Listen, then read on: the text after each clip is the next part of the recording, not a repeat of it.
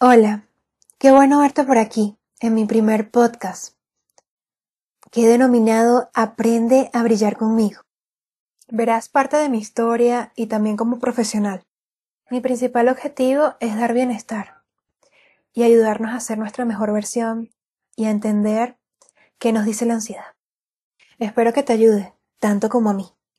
Si han podido notar o me sigues desde hace un tiempo, has podido notar que tengo o involucro mucho contenido de la ansiedad. Y eso tiene una razón de ser, porque yo en carne y hueso he experimentado qué es la ansiedad. Sé que es tan real.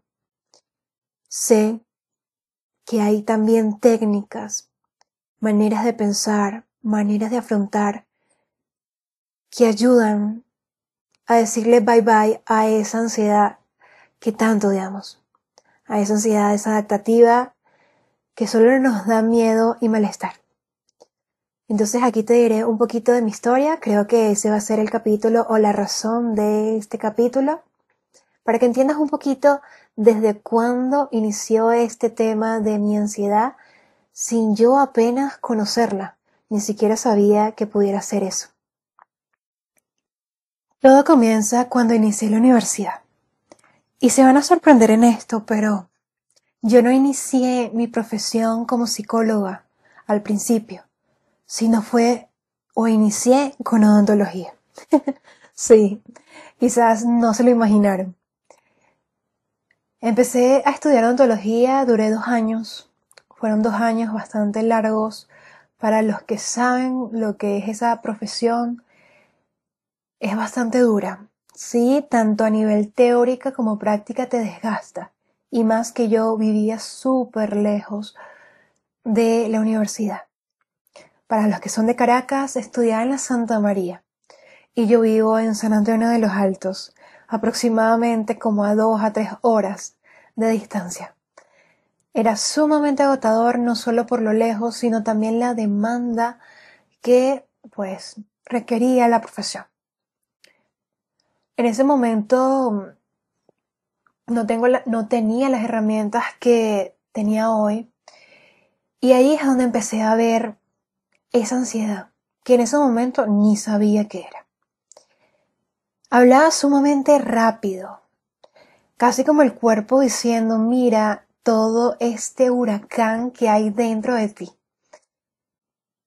Tan rápido hablaba que las personas no me entendían. En ese momento no atendía a mis sensaciones físicas, pero recuerdo que mi corazón latía a mí. Sudaba muchísimo y no sabía qué lo detonaba. También recuerdo que mis pensamientos no paraban. Tenía muchísimos pensamientos intrusivos, tanto que me agotaba. Mi diálogo interno era horrible.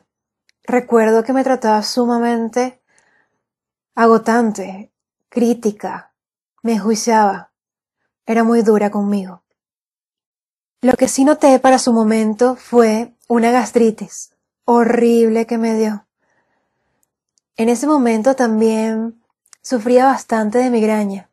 Recuerdo que eran unos dolores de cabeza horribles que despertaban en la madrugada y no me dejaban dormir en absoluto. Inclusive inducía el vómito para sentirme aliviada. Luego comprendí que eso lo agrava. Pero sí, estaba desesperada para sentirme mejor. No sabía qué me ocurría. Así que mi mamá decidió llevarme al gastro. En ese momento tenía aproximadamente de 17 a 18 años. Y bueno, fui así. Fui al médico. El médico dijo que no tenía nada. Que era estrés. Lo único que se observó es que mi colesterol bueno estaba bajo y que tenía que hacer ejercicio y alimentarme mejor. También recuerdo que de manera muy déspota me dijo, ay, tienes que comer más, estás muy delgada. Y claro, es porque se me notaban mucho unas clavículas, que hoy día genéticamente digo que está bien, que así soy, pero en ese momento era una gran inseguridad. Hoy puedo comprender que tampoco me daba tanto apetito en esa época por el nivel de ansiedad que tenía. No era mi culpa, no entendía qué pasaba. Y para los demás era como muy fácil decir, come, no te estreses, lleva la vida con calma, como si fuese así de fácil. Además, mi entorno no ayudaba. Los que han estudiado ontología saben muy bien el nivel de estrés que demanda esa carrera. O al menos en la universidad que yo la estudié, que es la Santa María. Los doctores son muy déspotas, te tratan a las patadas. Y yo no tuve mucha suerte en la práctica de adulto porque mi doctora me humillaba. Y cuando digo humillar es que lo hizo porque me criticaba en público, me gritaba y me trataba como si fuese un animal, no de manera humana. Lo más duro es que yo lo permitía, pero ¿cómo no permitirlo si mi diálogo interno y mi referencia hacia mí era espantosa? Ese profesor en su momento hizo que abandonara esa carrera. Tal vez no lo hizo, pero en su momento creí que sí. Realmente yo lo decidí así. Luego me sentí aliviada, pero luego caí en un hueco que no le veía salida. No sabía qué estudiar, no sabía qué hacer con mi vida, qué trabajar, qué me gustaba, qué fortalezas tenía. Para mí era una completamente inútil y realmente lo creía así. Me da mucha nostalgia decir eso en voz alta, porque veo y ratifico lo ciega que estaba. Y claro, la ansiedad aumentó. Lo que pasa con la evasión. Cuando evades algo que te da miedo, sientes alivio, pero luego aumenta la ansiedad, fortalece esa ansiedad desadaptativa que tanto miedo le tenemos y tan desagradable es. Y bueno, así es que fui al primer psicólogo, cuando ya tenía muchísima ansiedad, cuando ya no sabía qué hacer, cuando ya no sabía qué hacer con mi vida, qué fortalezas tenía. Nada, ya era como que caí en un hueco, un túnel sin salida. Qué mala costumbre la de nosotros buscar esa crisis para buscar ayuda. No había necesidad, pero así lo hice y así lo decidí, y fue una gran decisión. Mi primera psicóloga fue una gran líder o una gran guía para orientarme en qué iba a estudiar. Fue una orientación vocacional muy efectiva, me ayudó muchísimo y también fue el primer encuentro de eso llamado ansiedad, que yo no sabía qué era. Realmente ni siquiera sabía que existía. Una de las primeras consultas recuerdo muy muy bien que la psicóloga me dice, ¿Y cómo definirías a María Alejandra? ¿Quién es María Alejandra? Yo me quedé en blanco. Nadie de mi entorno me había preguntado una pregunta así.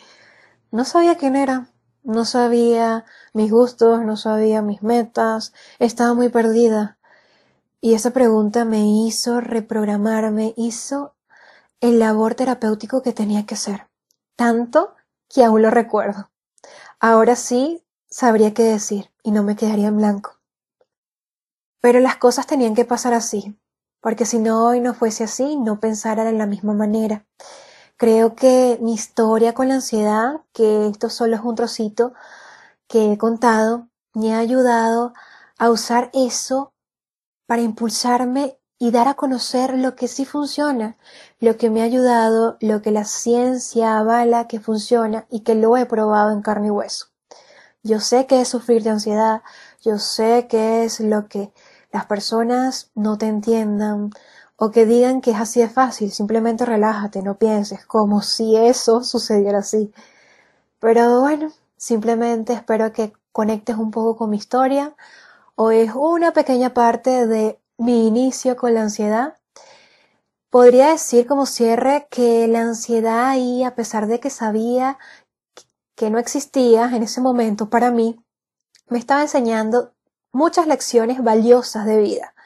Uno de ellos es que evadir las cosas que tanto daño me hacen o que tanto miedo me hacen no funciona. Tengo que enfrentarlos, porque si no fortalece la ansiedad.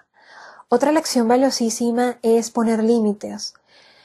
Hoy sé que si me llega a pasar eso de la profesora, Voy a poner límites porque lo valgo, pero en ese momento no lo veía.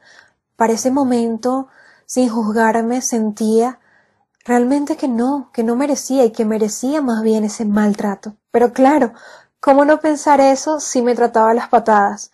Otra lección que me dijo la ansiedad ahí, pero no lo lograba escuchar.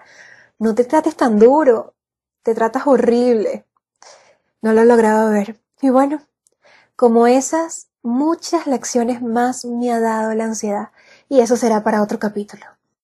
Me despido, espero que hayas conectado un poco con mi historia y veas a través de ella que si estás sufriendo tanto de ansiedad, hay solución, hay evidencia científica y personal que demuestra que sí funciona, que hay alternativas, que podemos vivir sin esa ansiedad molesta, desadaptativa, y que la ansiedad nos está diciendo un gran mensaje, lecciones de vida, como lo he llamado este capítulo. Ahora sí me despido, tu psicóloga con mucho amor, Mariale.